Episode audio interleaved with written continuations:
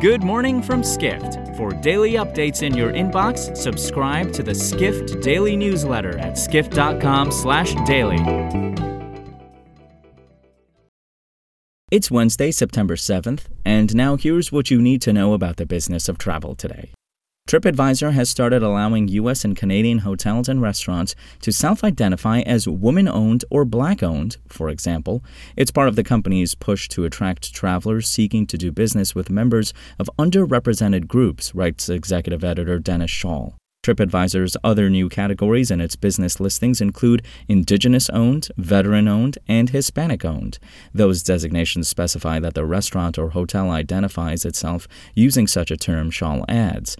TripAdvisor has said hundreds of businesses have already taken advantage of the new feature, which it plans to roll out more broadly. However, TripAdvisor does not verify if a business is at least 51% owned by a member of a certain group, which is similar to its approach with user reviews. We head to Cambodia next. The Southeast Asian nation is finally digitizing its tourism industry to boost its recovery, writes global tourism reporter Dawit Habtemariam.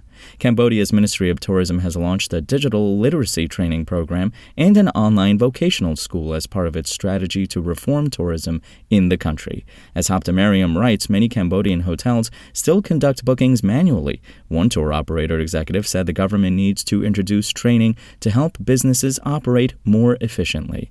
Cambodia's tourism sector has made strides digitally in recent years, though, with more travel companies accepting contactless payments. However, Habtemariam notes Cambodia has a lot of work to do regarding digital marketing.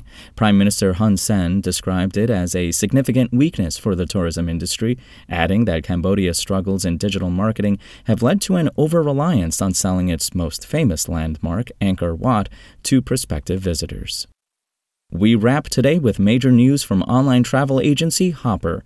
The company is announcing a partnership on Wednesday with JetBlue Airways that it sees filling a major gap in its schedules, reports executive editor Dennis Schaal. The new agreement means that JetBlue flights are being sold through the Hopper app and the carrier's distribution partner Capital One Travel. Hopper had said recently that getting the deal done was a major priority for the company as it hadn't previously offered JetBlue flights.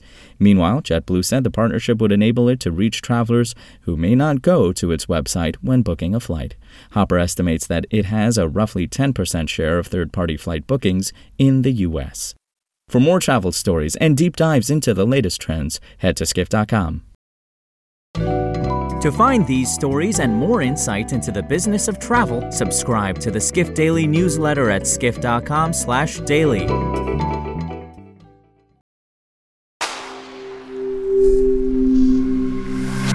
skift.com/daily. SpokenLayer.